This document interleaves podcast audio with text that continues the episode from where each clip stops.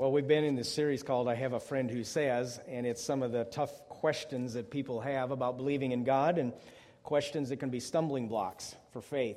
1 Peter 3.15 has been the theme verse for this series. We've, we've, talked, we've looked at it every week, and just, I've said it. I want you to say it with me today, all right?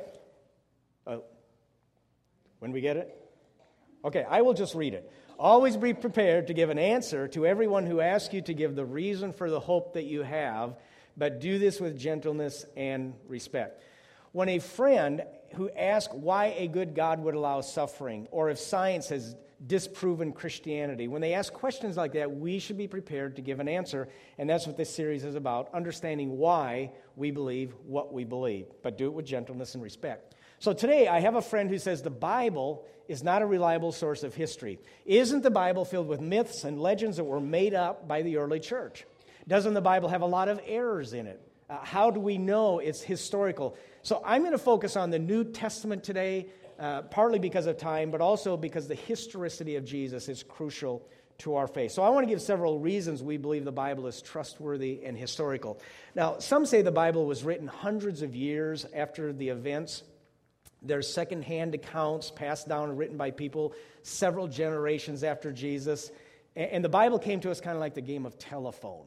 You know, you tell someone, and they tell another, and they tell another, and all, uh, you know, you pass it on and everything. And of course, the original message gets all garbled after several pass ons to the point that the original message has been lost. The truth is, the more manuscript evidence we get, the more archaeological finds we discover, the evidence shows that the accounts of Jesus were written within the first generation. So, on your outline, the evidence shows that the Gospels were written by eyewitnesses within 40 years of the events described. It is generally accepted that Matthew was written uh, from 50 to 70 AD. That was 20 to 40 years after Jesus' death and resurrection. Many believe Mark was written earlier than Matthew. Luke, around 60 or so, 30 years after Jesus. Uh, Paul's letters would have been around about 65 AD. James, as early as 40 to 45 AD, only 10 to 15 years after Jesus' death and resurrection. Now, let, us bring it into modern day context. 70 years ago, what was going on? World War II, right? 1944, World War II. Now, we can still talk to people who were in that war and ask what it was like. What was it like? Did they really shoot guns? Uh, were there tanks and planes, really? Or was that just a myth? Did we really drop a bomb on Japan? It'd be pretty easy to confirm or refute what went on 70 years ago. There's still eyewitnesses around, plus all the manuscript evidence. They're called newspapers, you know, reporting on that war. And it's pretty safe to say, eh, looks like World War II really happened. Now, someone said, Well, I was there 70 years ago and I saw Superman come. And he used his X ray vision to destroy enemy tanks. And he used his super breath to blow enemy planes out of the air. And he used his speed and strength to knock out enemy hideouts. Okay? We can ask Did anybody else see this?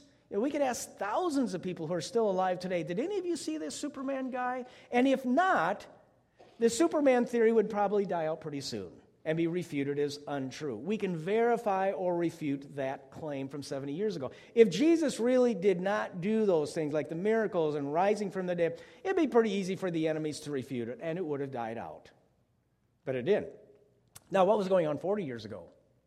1974, roughly. The big issue of the 70s, Watergate. Does anyone doubt the historicity of Watergate? We can verify the events. Now, back to the Bible it is not just one account of those events, but at least the four accounts about the life of Jesus, which agree in the main uh, points, plus 500 witnesses, plus 23 other books, plus thousands and thousands of people believed it was true based on the evidence. And we have other non biblical sources that talk about Jesus. Josephus was a Jewish non believer, and he writes At this time there was a wise man called Jesus, and his conduct was good, and he was known to be virtuous. Many became his disciples. Pilate condemned him to be crucified and to die. His disciples reported that he had appeared to them three days after his crucifixion, that he was alive. Accordingly, he was perhaps the Messiah concerning whom the prophets have recounted wonders. Now, that's exactly what the Gospels say. And Josephus said, Yeah, that's the story of Jesus. Accounts given in the New Testament agree with the evidence from secular and Jewish historians. Tacitus was a Roman historian in the first century, makes three references to Christ. Suetonius was a writer in the second century, refers to Christ. The Talmud refers to him. Uh, heretics refer to Jesus. All in all, there's 39 ancient sources outside the Bible that provide over 100 facts about his life, teachings, death, and resurrection. There's a little doubt that Jesus existed and that it was claimed that he rose from the dead. Next on your outline, the Bible has proven remarkably accurate in what it says about other details in the ancient world. Luke cites 32 countries, 54 cities, nine islands, and several rulers, and he's accurate. He speaks of different types of governments and political positions in different countries, different cultural and religious matters, and he was accurate. At one time, people doubted that Pontius Pilate was a real person, or at least questioned it.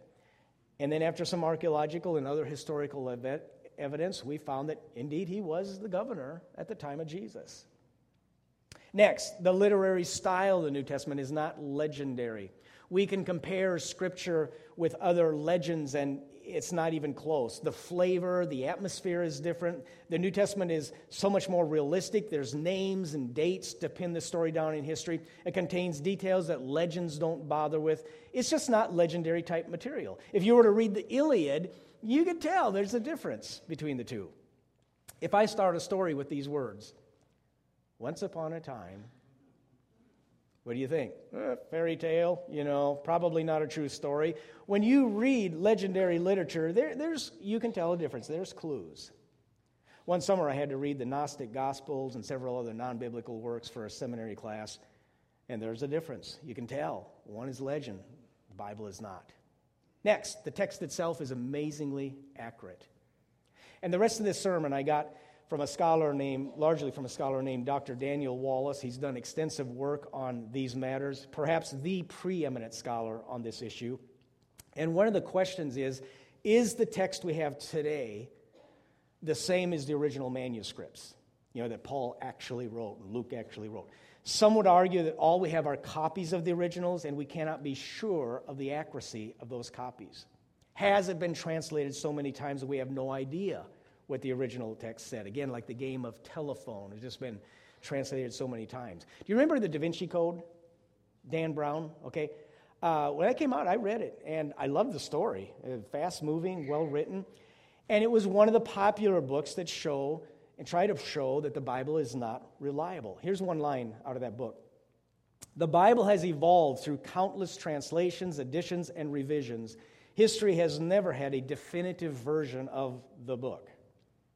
So, has the Bible been translated and retranslated so many times that we cannot possibly get back to the original? Now, we also have atheists, of course, who say the same thing. C.J. Werleman wrote a book called Jesus Lied.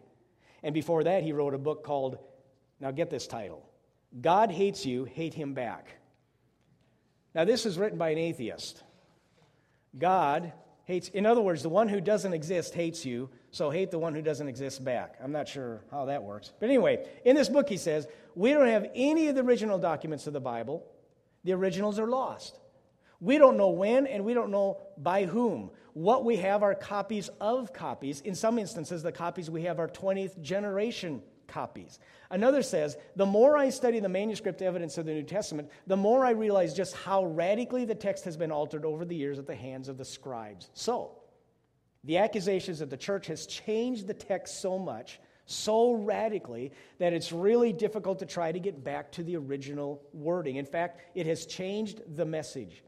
And who Christ is in these uh, minds of these scribes has been changed. And so Dan Brown asserts something like Jesus was married to Mary Magdalene. So, how do you respond? I have a friend who's read the Da Vinci Code.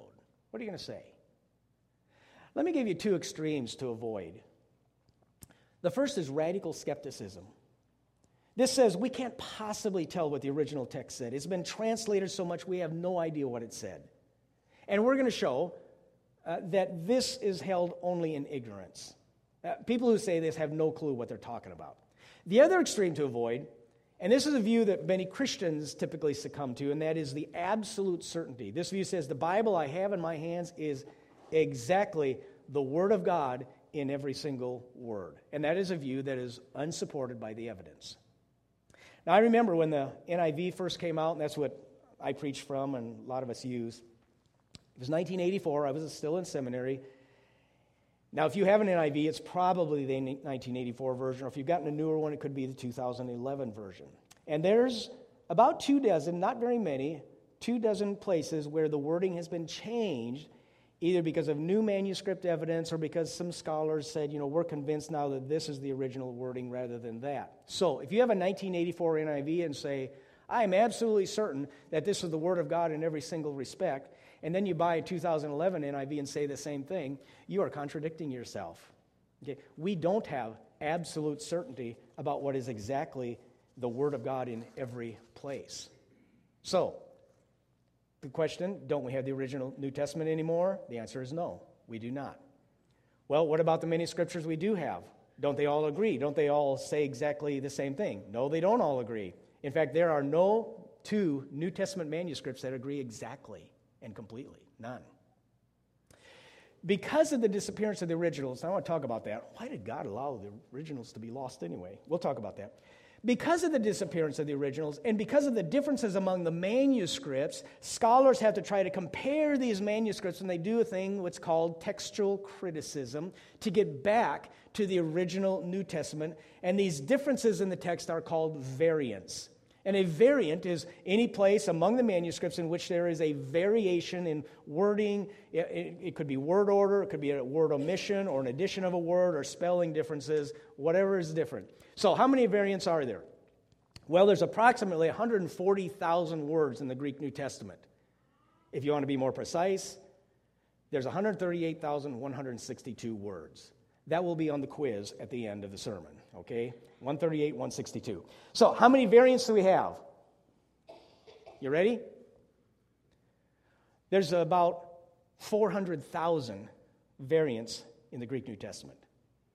So, we have approximately two and a half variants for every word in the New Testament on average. Well, that's good news. Let's just shut the door, go home, and turn off the lights. It's over, Rover, right? John Mill was an early textual critic during the Reformation era.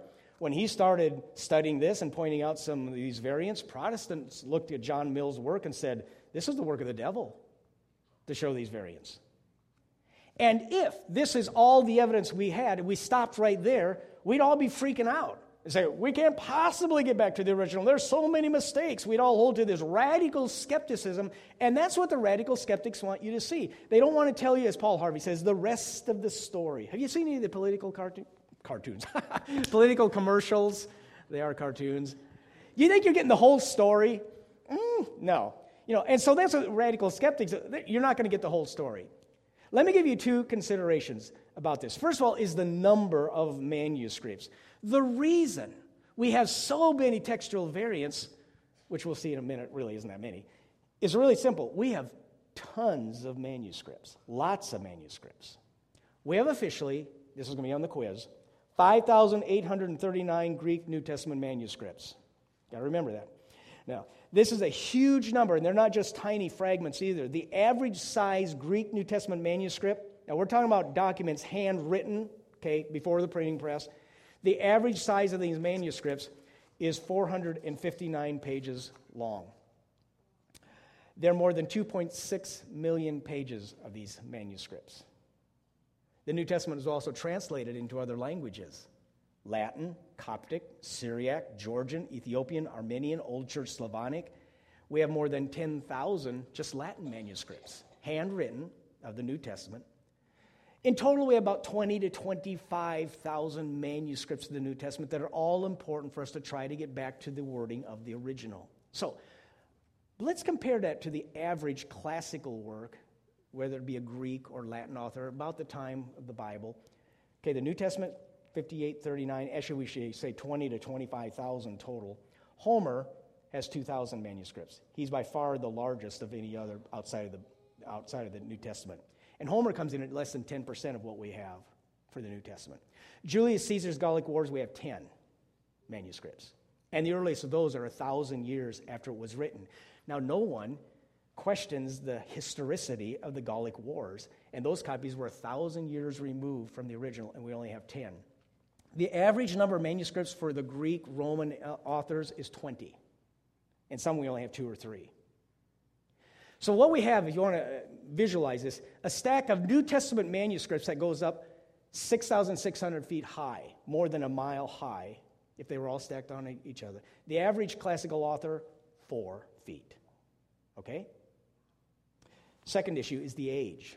Not just the number, but the age of the manuscripts. The earliest copy of Julius Caesar's Gallic Wars is a thousand years after he wrote. Plutarch, 800 years. Now, we have 200 copies of Plutarch, which is very high for a classical author, but we're waiting 800 years after Plutarch wrote before we get any copies at all. Josephus, 800. Polybius, 1200. Pausanias, 1400. Herodotus, 1500. Uh, Herodotus is one of the two great ancient historians writing in the 5th century BC, and we're waiting 1,500 years before any manuscript of any substantial size. And yet, Herodotus scholars will say, well, we've got what he tells. I mean, we, we pretty much know what Herodotus said. It may not be exact in every detail, but we're not going to be so skeptical as to think that we don't know what he said. Xenophon's Hellenica, 1,800 years removed, another ancient Greek writer, 1,800 years before we get more than just a tiny scrap from his work. Now, if we were waiting 1,800 years after the completion of the New Testament before we got anything you know, than just some tiny fragments, that would be saying the earliest copy we have of the New Testament would have been written about the time of the Wright brothers inventing the airplane. Would we say, oh, yeah, that, that certainly goes back to the New Testament? We know it's accurate. Eh, we might be a little skeptical. And yet, that's what the classical authors are dealing with all the time. Very few manuscripts that come so much later. and That's all they have to go on. And it just seems like God wanted to make sure there's any doubt. He goes back to one generation. We have manuscripts. P52 is the earliest one. That's on the test, too. Uh, from John's Gospel, P52, just a tiny fragment. It's dated to the 90s, give or take a few years, about 60 years after Jesus. So it is a copy, but it's a copy of in the, that goes back to the first century. And until this discovery, some scholars were claiming that the writings of John were not historical, could not have been written by John. They were written so much later, you know, like 160 or, or later, at least 100 years after John lived. But finding that little bit of a manuscript blew that whole theory about John's gospel out of the water. John wasn't written late. Now, Dr. Wallace, says an ounce of evidence is worth a pound of presumption. And that presumption that many scholars had that John was written much later is just blown apart just by that little bit of evidence. Now, I don't know about you, but I grew up in Wisconsin, public school system there. And I was taught that generally speaking, the original of a document is not written later than a copy of the document. Did you get that? The original is not written later than the copy. Do they teach that in Illinois schools? Is that part of Common Core? Let's not go there. because our faith is a historical faith based on actual happenings in history. This is big news. This is critical. P52 is actually an amazing discovery, and it's not just that one.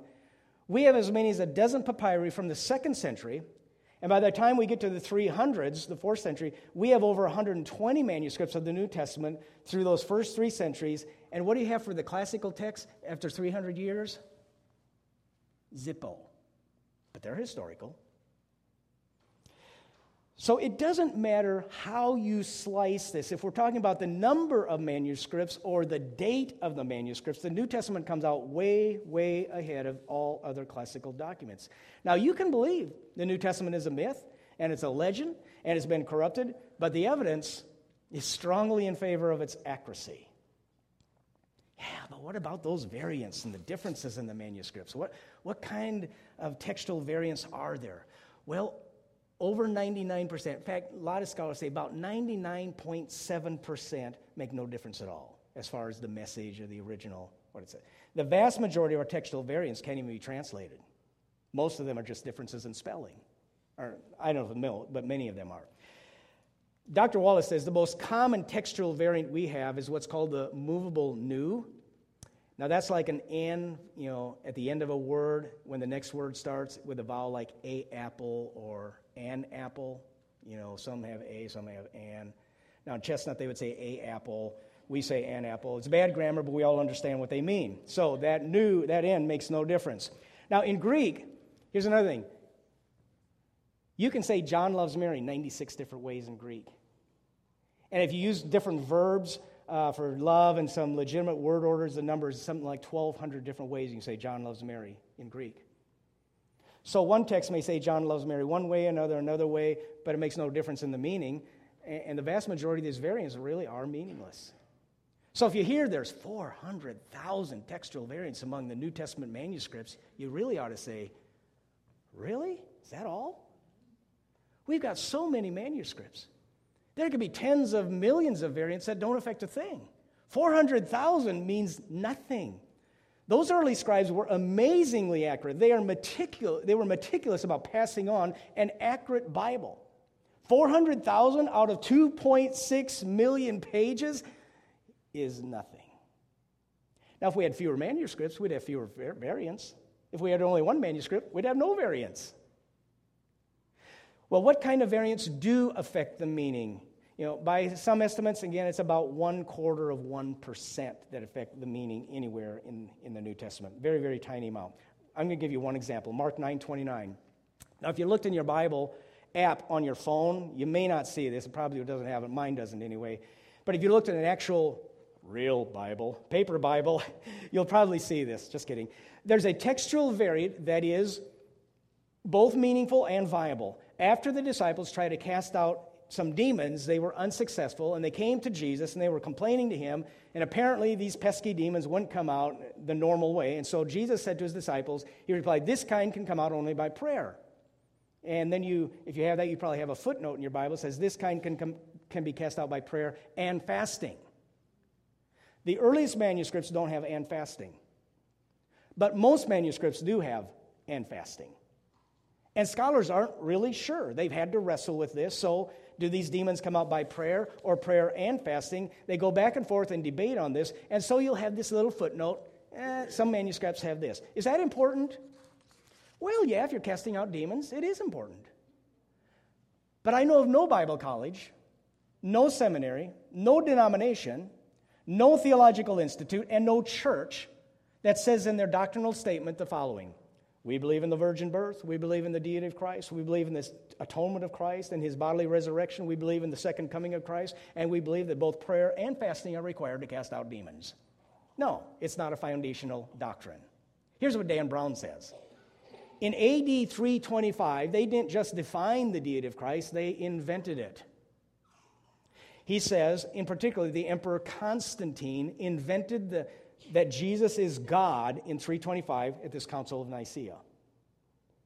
Well, there's another important early papyrus document, P66, dated about 175, about 150 years earlier than the Council of Nicaea and earlier than Constantine. It's John chapter 1. I want you to read this with me. In the beginning was the Word, was God. Every single manuscript we have of John 1, verse 1, regardless of the date, says essentially the same thing. There are two variants, but they don't affect the statement at all. And Jesus is unequivocally called God in John 1 1, and in this uh, papyrus, it's 150 years before Nicaea. Dan Brown, you are wrong. Now, not only that, but the same could be said for major passages that affirm his virgin birth, Jesus, his sinlessness, his death on the cross, his resurrection, his second coming, you know, the basics of the Christian faith. The Council of Nicaea did not invent the deity of Christ or any other teaching about Jesus. And it's so sad because Americans are so gullible and will believe what they want to believe instead of looking at the evidence. People can use statistics to say what they want to say 400,000 variants. And, and Christians even, oh, the sky is falling, chicken little. You know, how can we get out of this mess with all these variants? What are we going to do? And the reality, it doesn't affect the essentials of the Christian faith at all. I may not know exactly what the Bible says in the original, you know, tit for tat and word for not ex- but this I can bank on that no essential teaching of the Christian faith is in jeopardy because of these textual variants. And we can talk more about this but it's accurate. Okay, why did God not give us the originals? Well, we can only surmise. Uh, but let me first of all say he gives us way more evidence for the reliability of the Bible than any other ancient document. So that should tell us something. Second thing, this could be that he doesn't want to give us too much evidence so that we have no choice but to believe. I think it was two weeks ago, we talked about this. I don't have to believe that the sun exists. That's a no brainer. It doesn't take faith. And maybe God thought that giving us the originals was too much proof and would not require faith. Most people choose to believe what they want to believe. And if you want to believe Dan Brown, there's just enough, little bit of there that you can do that. But God also gives us so much evidence so that our faith is not mindless, it is not stupid, our faith is reasonable. To believe in the Bible that it's true has very, very good evidence. The Bible has come under more scrutiny than any other document in history. It has been examined under a microscope and it has stood the test. Far and away, the New Testament is the best attested ancient document from the Greco Roman world. The New Testament is a minimum, a reliable record. Jesus did come as the Son of God. He did die on the cross, rose again, attested by over 500 people. Last week we talked about there's a 97% probability that the resurrection happened. Now, you don't have to believe in the resurrection. You don't have to believe the Bible is accurate. You can say it's full of myths and legends, but the evidence is overwhelming that what we have today was written 2,000 years ago within one generation of the actual events. Probably the first song you ever learned, either at home or in Sunday school, was Jesus loves me, this I know, or the Bible tells me so. That Bible is accurate. Let's pray. Dear God, thank you for the Bible. Thank you for giving us a document that can, we can be certain is accurate and reliable. Thank you for evidence that supports faith. And thank you for revealing yourself in so many ways. And, and I pray that we will be able to always be prepared to give an answer to everyone who asks to give the reason for the hope that we have. And that we would do it with gentleness and respect. Thank you for your word. And it's in Jesus, the ultimate word, that we pray. Amen.